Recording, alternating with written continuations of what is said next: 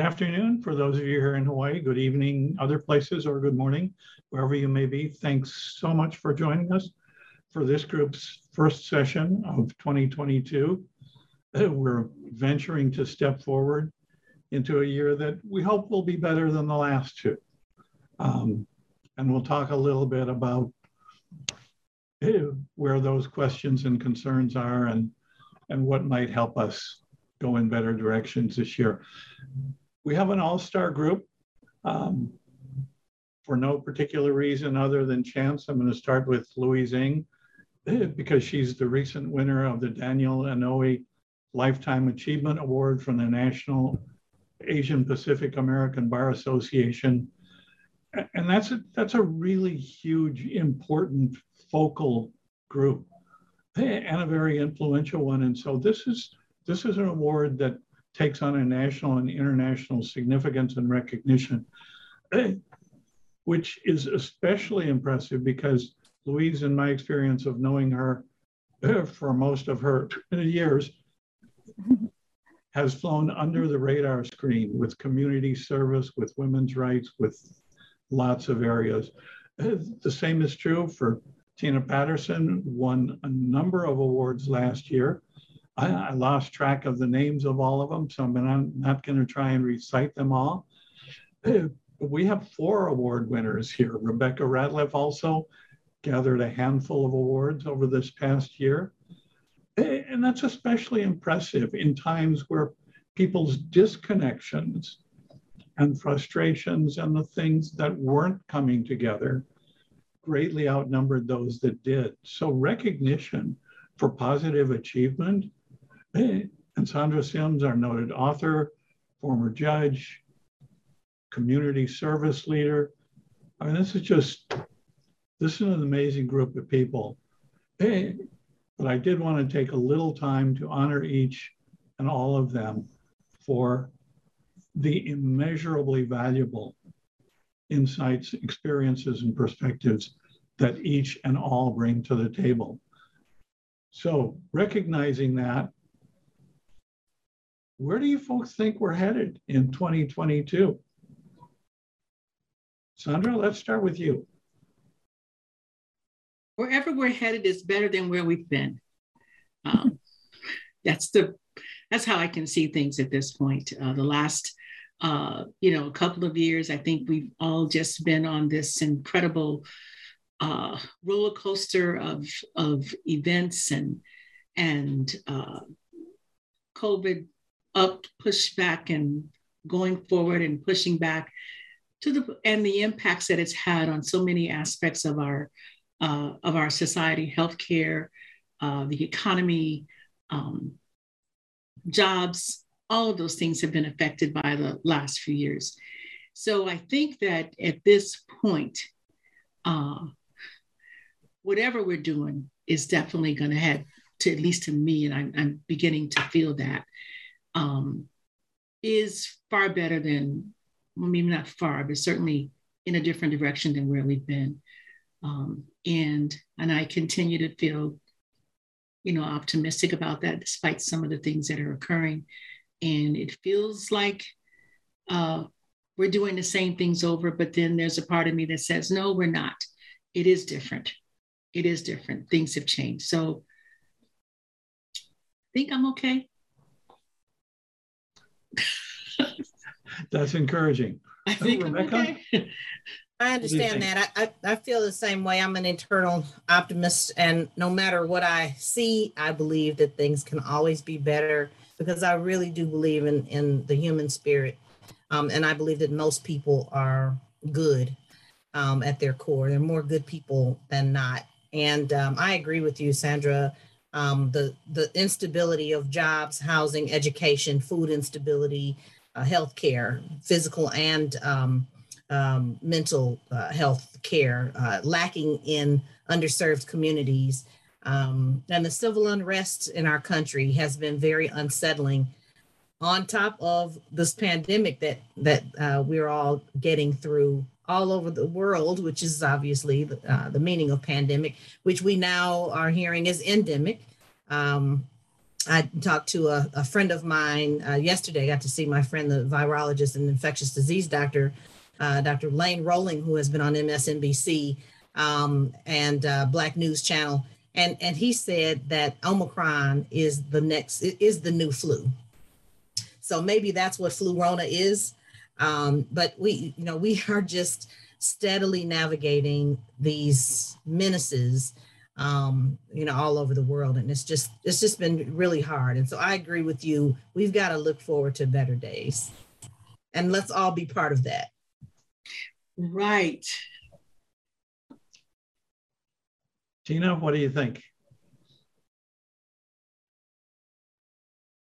I could take the easy out and say it's already been covered by Sandra and Rebecca, but I, will add addition to that. I, I think we are um, we're one step closer as an organism, and I'm thinking society as it's at a societal level um, to shift conversations that we began in 2020 and 2021 are are starting to take shape. They're taking root. Um, I received an email a few days ago regarding um, a, a day of a day of racial healing, which if you had asked me five years ago, I probably would not have received and it's it's it is a global effort. So I, I see um, people talking less about going back to normal, but talking about what the new normal is. So um, there's there's hope. There's there's some sense of optimism, and I would be remiss if I didn't say, in the midst of all of that, um, some dying away of of what's not working and recognizing it. Um, and can we do that in a peaceful manner, or does it have to be um, unsettling and chaotic. Louise, what's your sense? Well, um, I have to join my fellow panelists in holding out hope because if I look at the daily news and listen to the daily news reports, it can be so maddening and frustrating. Um, you know, as Rebecca points out, just the social inequities we've been seeing that have been exacerbated by the pandemic and then the divisions in our country and and just the um, you know the persistent i guess uh, you know the, the politicization of, of of the coronavirus which you know i have seen directly with the impact on friends how that just affects so many people who tried to do the right thing and you know had to die alone for instance because they wouldn't let visitors into the hospital or you know things like that. But i have to you know i guess i have to i think we all have to keep going by looking on the bright side and seeing how that how we can bring our networks and um, communities together to make positive difference instead of getting wallowing in just the, the bad stuff going on and I think some bright spots for me were actually early December. Um, Sandra was there, but yes. we had a table of eight women at the uh, Ho'ola Na Pua dinner, and that's a, a organization that um, helps girls who have been sexually abused and trafficked. And um, it was a all ages. It's ranged from Miss Hawaii going off to Miss America pageant to us with gray hair and someone, um, you know, a General Susie Vares-Lum, who's coming oh. in as the first AAPI women president of East West Center. And it was such a wonderful, you know, conversation and support network. I think we need to depend on things like that. I think um, Miss Hawaii went off just feeling more supported and empowered by the women there. And I think we all did that, you know, there's a great next generation that's coming up um, and uh, yeah, that, it, that was wonderful. And I think the, the other high point recently was that we had a CEO search going on in our firm for our US, all our US offices. And now we have a, our first woman CEO, who's also an LGBT advocate. And, um, and her COO is a woman lawyer too. And so the women are firmly in charge and um, I just think that that's a real message for the diver, you know, diversification in our firm, and just, a, you know, that these are champions that will really make sure that diversity and inclusion are baked into our culture too. So happy about those things. Yeah. And what a great opportunity to have four truly exemplary women leaders who have experienced uh, some things that would probably be insurmountable for a lot of people. I'll, I'll bet every one of you has multiple times. And to look at a pandemic that has accelerated and accentuated from a health pandemic to pandemics in almost every other sector of society housing, employment, environment, climate, everything. And to look at that and to focus, as you did so eloquently, Tina, that our humanity is in our commonality as an organism, not in our division in organizations. What an amazing perception, one characteristic of the experience and perspective of women leaders. Where are the places where you most look for hope as we move toward MLK Day, Martin Luther King Day in this country? Where are the places where you most look for hope and for that organism of humanity to maybe start to regenerate and bloom and come together? Atlanta, of course, of course, the birthplace of Dr. King. I wrote, I wrote MLK, and then you said it. Um, so, uh, as, as, usual, we're all in sync. Um, but the King family has asked that um, in these in the suburbs and in the city that we not do the traditional parades, but instead um, that organizations stand together um, in protest of the the voting um, the new voting legislation and um, you know the, the, the civil inequities that are going on um, around Atlanta and the state, and um, and so again, I thought I did. I thought it was brilliant, Tina, the way you um, brought that together. We had all had uh, our our our take, and then you and then you brought it together just uh, so eloquently. Um, hope, but action. There there has to, to be action. We have to stick together. We have to strategize and we can't let up. We have to do the things, say the things, and be in the places where um, action can make impact. Excellent. I see the wheels turning for each of you. Uh, Sandra, what were you thinking about as Rebecca was? I was thinking, you know, I, I was thinking, because I, I wanted to hear what Rebecca had to share, particularly, you know, coming from a place that is a center of where we look at the impact of Martin Luther King's life. And of course, we're having that here as, as, as well. I think the uh, president of our local NAACP has called for a day in, devoted to doing some service projects, and he's listed some of those that people can engage in as a way of recognizing um, this this legacy. We're this, you know, having to uh, come back and still talk about voting rights, though, is troubling. Um, it's troubling and I'm I'm I'm hopeful that when we make this focal point on voting rights again and making certain that those voting rights are not taken away, I think when we've seen so much of the um, the rhetoric and, and argument regarding this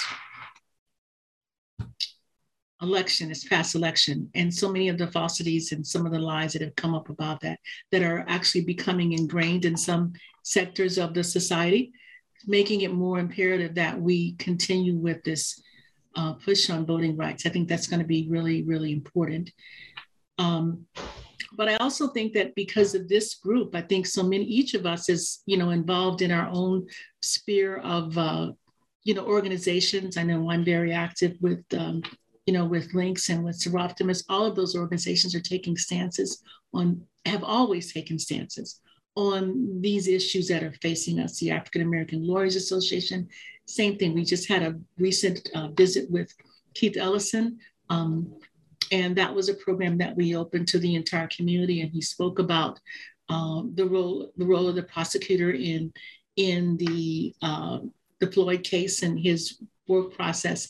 And that was attended by you know quite a few folks that are outside of the African American Law- Lawyers Society. We made it open, and that's still being, again, part of what we're doing to keep these issues in the forefront, to keep those discussions going. And I think what we're doing is, as you know, this group, you, you guys are, you're some amazing folks. I, I go back to that uh, dinner I had with Louise, and that, oh my God, I, I'm still just kind of reveling in that time where we had women from various sectors all engaged, all involved, all continually working to, you know, address these so many issues that we have from so many perspectives. And that is just so, that is encouraging. And I think that's kind of what we're continuing to do and be involved in. So, yeah, yeah, Louise is actually quite amazing. she, really is. To bring that kind of a group together was, and we all sat there in amazement that we didn't all know each other, all of us before then. We didn't. Not some of us did, some of us didn't. And we're all friends.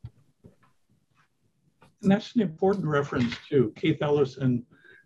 For those viewers who aren't aware, he is the African American Attorney General of the state of Minnesota, who yeah.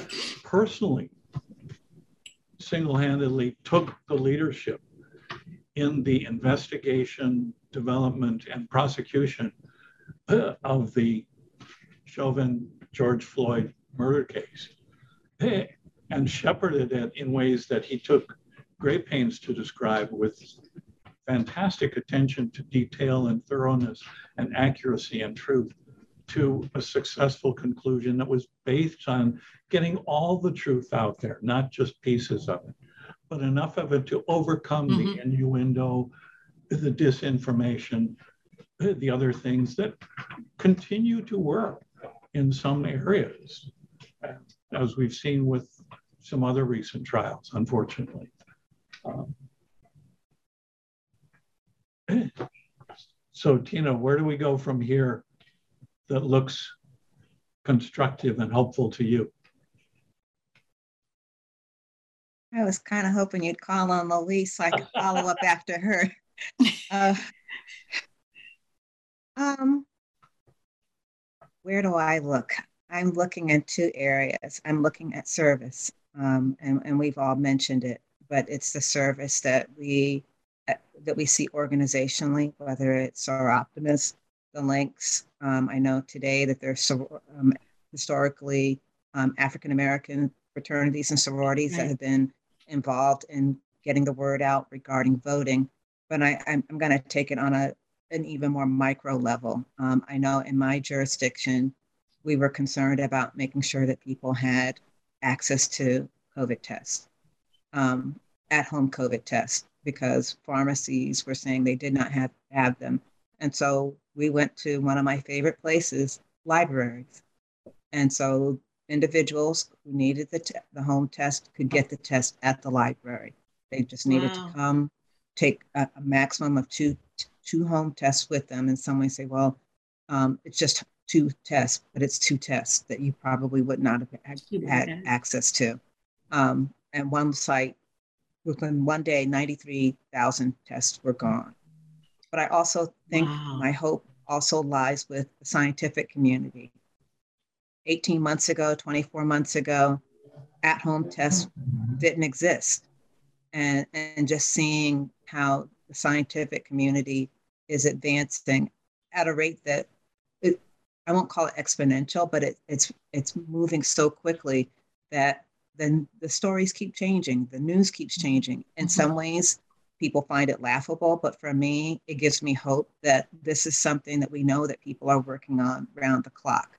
Um, so that, as a colleague of mine who's a physician, she said, you know, Tina, there may be a day when COVID becomes like the common cold, and it's just something that you have that your body will address it and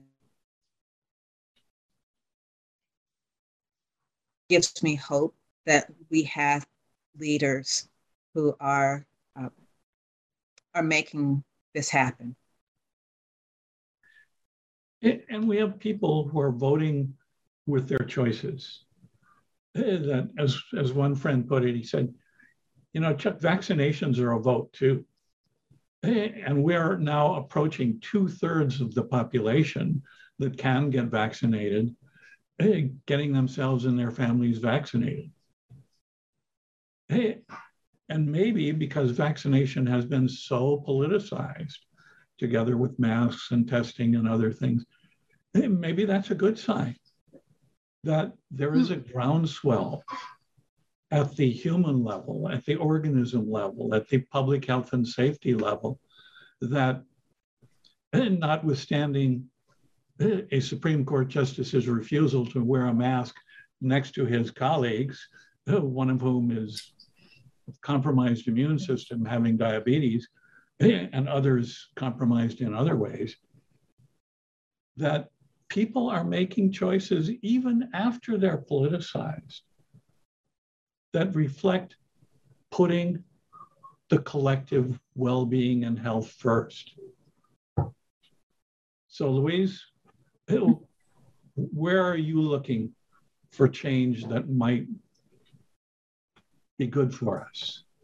Well, when you first mentioned that, and I guess um, like Tina and everybody, I'm looking at the macro and the micro level um, because we only have control over what's at the micro level. And I suppose, yeah, more community involvement. I think um, more support um, through donations or otherwise of community groups that are really helping to make a difference in families' lives. But also, um, you know, I, I'm getting constantly bombarded by political candidates, but I do think it is important for us to support our public servants who are trying to do the right thing.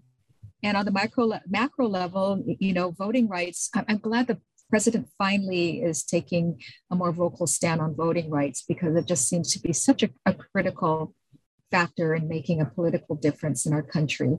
And um, it's that, and um, maybe you know despite the, all the efforts to make people not be critical thinkers and not think about race theory and all of these other things mm-hmm, mm-hmm. we really need to be critical thinkers and teach our kids that because just reading the news is just too depressing and you know exactly as tina says they, they pick up on all the, the bad things rather than kind of looking at the overall trends and where science is going and the progress we have made and um, you know the good things that are happening because of uh, the scientists you know, trying to take a rational, evidence-based approach to dealing with this virus. So those are my thoughts. And maybe that's a stronger and broader and deeper place to look for hope for 2022 and beyond is at that human community, even individual and family and oh, small oh, group level. It's not going to come from our leadership in any of the sectors, whether it's legislative, judicial, executive, or otherwise. But the question is going to be whether the people take back control of the important choices in this country. I think so. And the people. This is going to be a challenging year for that Yeah, it's going to have to be we the people. And as Louise and Tina were speaking, I was thinking about um, service here in Atlanta. We among the the yeah. Divine Nine sororities and fraternities, we say that King Day, uh, Martin Luther King Jr. Day, is not a day off, but a day on, and and that it that speaks to the service that we're committed to do as as organization at the organizational level. Um, but of course, it starts um, with the heart of a servant at the individual level, and and um, that's that's that's how you get the organism that Tina is speaking of is um, all of the different components that that make up um, the people and the groups um, and the missions that that those people and groups uh, will execute on, and that that's how we'll make a difference. And we just have to keep trying. And that's an important insight because coming back to where all of you had touched upon and, and Louise kind of crystallized for us. It, while it was Reverend King that was in the spotlight, we know that when he was taken unexpectedly and tragically from us, eh, that the one who truly stepped up and brought things together and held them together eh, was the one who had been doing that for years, who was Corinne, his widow, and still does and she's still a beacon, a luminary. Eh, and more have risen up in all sectors. Sandra, you're a, a note, notable and noteworthy author. Isabel Wilkerson has become one of our most respected and most influential authors for good reason. And this is a very well educated young person who's got a lot of years of leadership ahead of her, eh, as does Stacey Abrams. And look what she was able to do. Oh my God. People. Oh my She goodness. is, she is, oh my goodness. Speaking about her, She's uh, talking about a, a, a beacon. Talk Oh about a beacon. Yeah. Yeah, She's in your no. city or your state. Yes, I've had the pleasure of meeting her. Amazing. Oh, Just, Mm. just oozing with I was gonna say the energy that comes. I mean, Oh I'm my just God. her on you regal. know on on, a, on television, and that energy comes forth so clearly in so Yes. many ways. And there there's the there's the passion, and there's the the commitment, and of course, she knows what she's doing. She knows how to reach people. She connects, and You Okay. mobilize. I'm sorry. Yeah. Let me just calm down. But she really does inspire me. I'll tell you. Hey. And I, I commend to you her, her fiction book, her mystery, While Justice Sleeps. It's a wonderful book. I just finished it. Yeah. Um, Yeah, and so I think you're right, Chuck. There's the, you know, the what has happened as at, since those times is that you've seen this emergence of these incredible um, young leaders, and so many women are among those leaders that are stepping forward. Yeah, we talked about one, but I and I, and I and there is in different spheres too. It isn't just limited to you know the areas of politics. You're seeing it in you're seeing it in the arts. You're seeing it in the, in in in music. You're seeing it in so many spheres of our lives that we didn't always focus on during civil rights era. But this these are the these are the this that part when you talk about you know being hopeful. Those are the things I think that are really really going to make this difference as we move forward. Um, everybody has their role. We just lost Sidney Poitier, and um, Mhm. what a lot of people didn't know about him was that he and uh, I'm sure I don't know all the names, but um, Harry Belafonte and Sidney Poitier were two people who stayed in the background and made money. Well, I mean, I've had the pleasure. I'm in Atlanta, so this is you know right. um, you know, civil rights history museum walking around.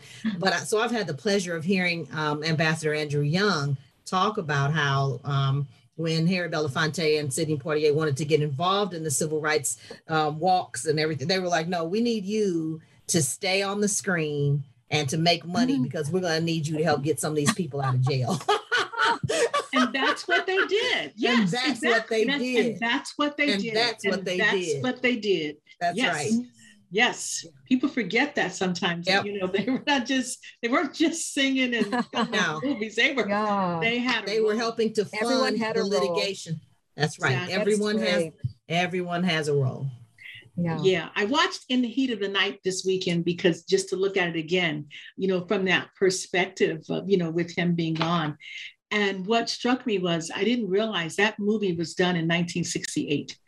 And that was not a time of, uh, you know, so much advancement as we are now. It was a very, and for him, and then watching him and watching Rob Reiner, t- um, not Rob Reiner, but anyway, watching them take take the stances and act out the parts that they did in that time was so powerful.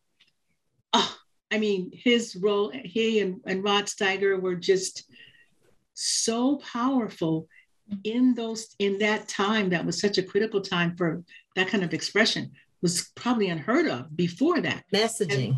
And then the slap. Oh man. The slap heard The around the world. heard round Yeah. the world. We didn't rehearse heard- that, did we? We didn't Yeah. rehearse that, Sandra. I I heard that wasn't even in the script that you know yeah, he insisted that he if he was decided, being- right? Yeah, yeah, Yeah. yeah, And he insisted that if he was going to get slapped, it had to go back the other way. Mhm. And Yeah. the moment was just, and you think this happened in 1968.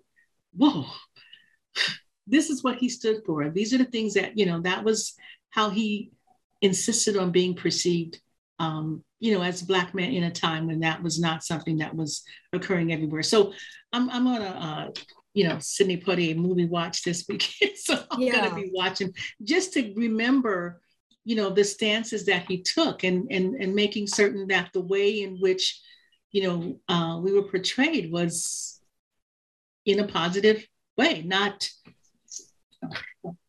I think we need a Sidney Poitier Film Festival. Just hearing the tributes to him in his movies. Yeah. Oh, oh can and I come over for that? Yeah. really? Good idea because we're having to we had to postpone the African American Film Festival until uh, and that's this will be the 10th year. Actually, last year was the 10th year. We had to postpone it, but that might be something to look at. Let me yeah. We're, we're doing, I think, in August this year. Uh, mm, so okay, that would be a great body. Great idea, Louise. I think mm-hmm. I'll mention that to Taylor and see what she thinks about it. yeah, I like that. Especially since I can just walk there. It's a block away, but I have to I have to thank this panel for giving me my reading list. I mean, Heather Cox Richardson, she has such a way of putting things together. I keep wanting to send everybody her her thing, you know, her commentary. And then I did start listening to The Warmth of Other Suns. What an interesting yeah, yeah. book that is. Yeah. Fantastic. Mm-hmm. So we're out of time for today, but I, I wanted again just to thank all of you for bringing to the table exactly the courage, the character, the conscience, and the spirit eh, that we're all going to need to take 2022 where we needed to go to become that organic humanity that you folks have talked about and exemplified. Thank you all. Come back in a couple of weeks. Join us again. Thanks for your inspiration. Take good care.